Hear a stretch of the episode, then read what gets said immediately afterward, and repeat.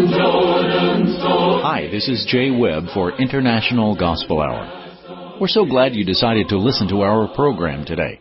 Our intent is to inform you and to encourage you. This is Are You Listening? With Jeff Archie of International Gospel Hour.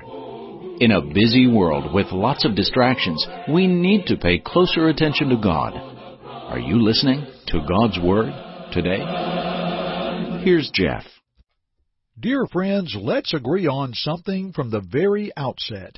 In matters of religion or matters about church, we will recognize and accept Jesus Christ as all authority. Think about it. Is there any other place or any other person where we can stand? Let's think more on that in just a moment. But first of all, a thank you to our Jay Webb for his kind introductions, and greetings and hello to everyone. Have you ever wondered about the churches we read of in the New Testament? 77 times we see the word church used in the New Testament. When we see the church, we cannot help but to see the Christ. So let's talk about the church and the authority of Christ today. Revelation chapter 1, verses 12 and 13 speaks of 7 golden candlesticks, with one like the Son of Man in the midst of the candlesticks. Revelation 1:20 affirms the candlesticks are the 7 churches to whom John would write.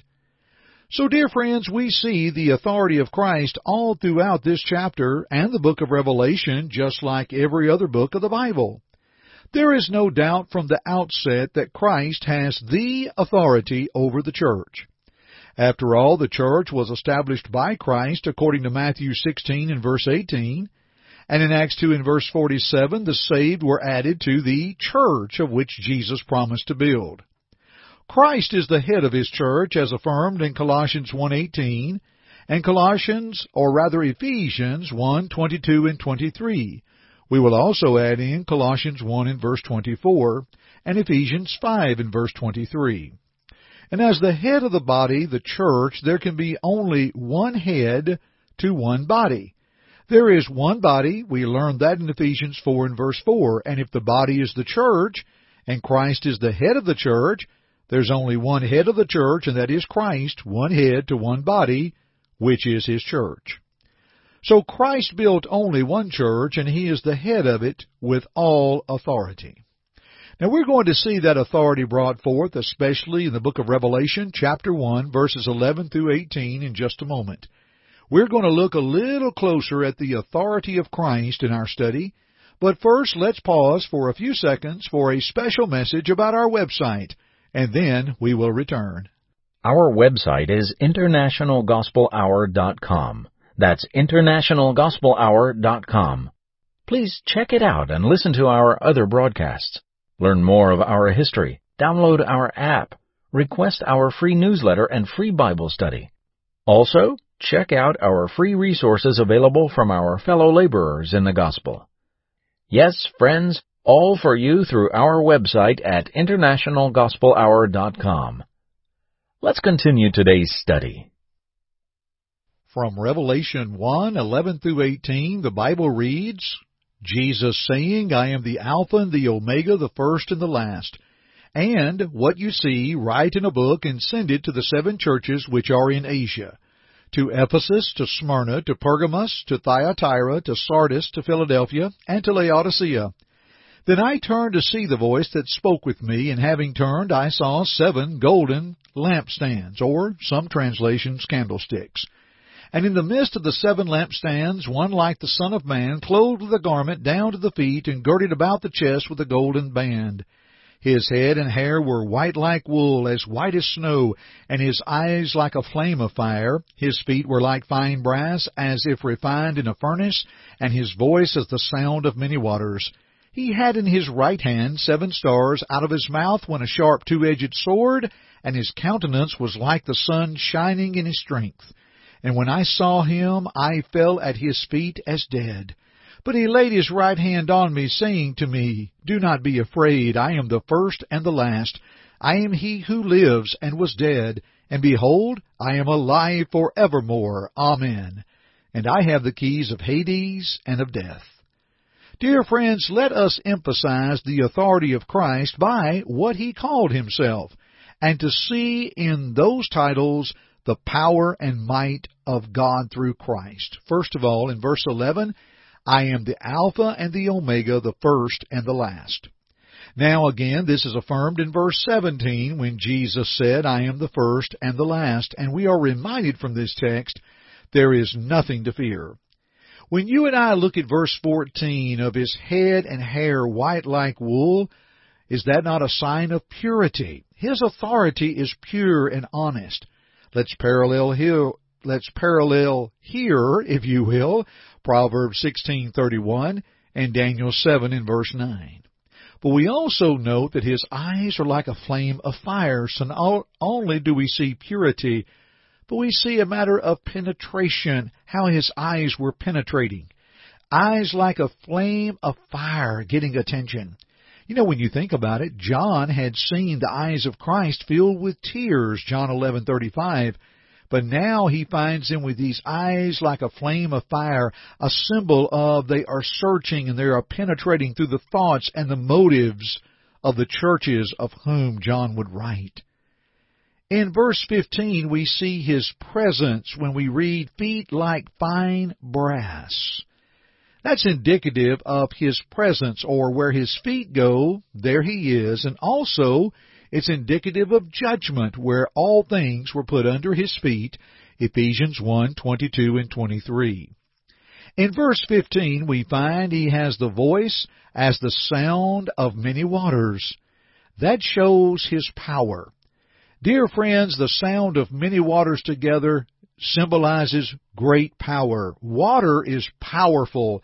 When it comes together, floods, I've seen flood waters just change the looks of things, of their power. Well, this, my friends, would show of his power that would shatter the proud, but yet in turn give confidence and assurance to those who are humble.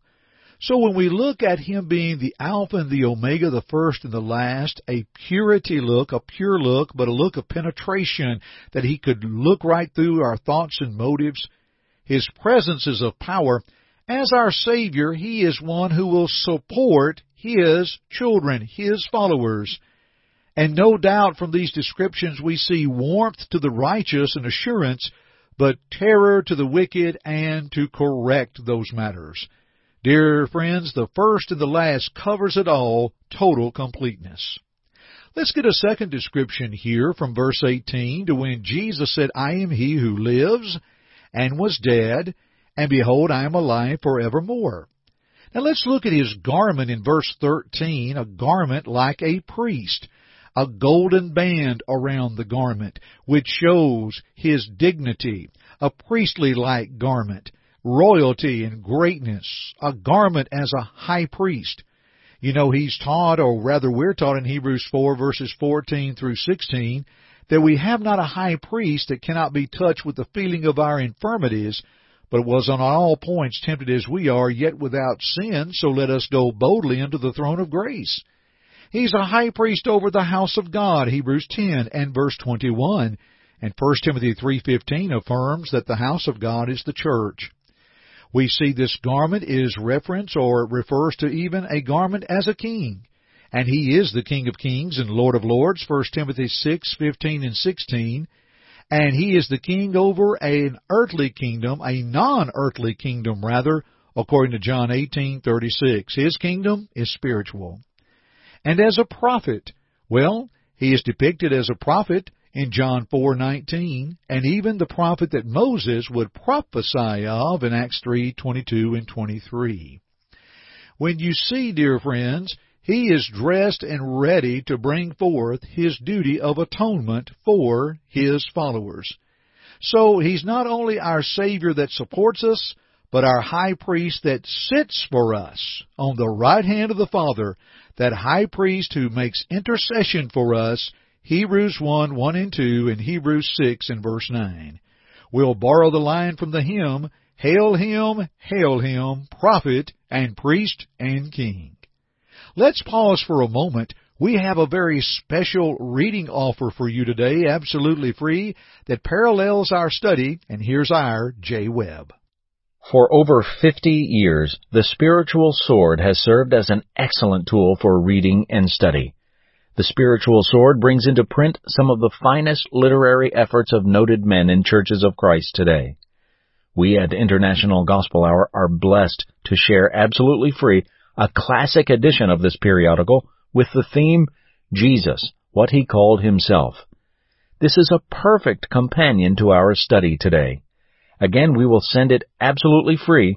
Just call us toll-free at 1-855-IGH-6988 and leave your name, address, and say, Spiritual Sword.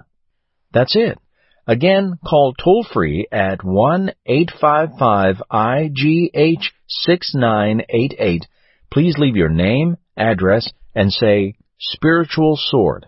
You may also go to our website at internationalgospelhour.com, click on the Contact tab, and leave us the same information, name, address, and type Spiritual Sword in the message box. We'll send it very soon. And now, let's continue our study.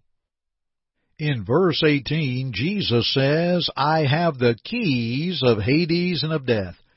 The authority of keys and their message. Keys are a symbol of authority. Jesus used this in Matthew 16 and verse 19. And Jesus has the power to give that authority. Coming forth from His hand in verse 16, His message depicted as the stars, a message that would consume the wicked, and a message that we could use in battle. From His mouth, the two-edged sword reminds us of Hebrews 4:12, two-edged, good unto salvation and wrong unto punishment. And we're reminded of that bright countenance before John, the same as in Matthew 17:1 through 5, in the conclusion, to hear ye Him. Here is the messenger that stands for us. So let's summarize with the authority of Christ. A Savior that supports us, a high priest that sits for us, and the message that will stand for us. Look at what is before the one who is a Christian. What an awesome study on the authority of Christ. And we're going to pursue this and study together another time. Thanks for joining me today on the International Gospel Hour. We're blessed by your presence. And I'm Jeff Archie, and dear friends, keep listening. God be with you. Thank you for listening to our broadcast today. We hope, first, that it glorified God, but second, we hope that it edified you. Listen to it again if you need to, or to other lessons in this series by going to the Media tab at our site, internationalgospelhour.com.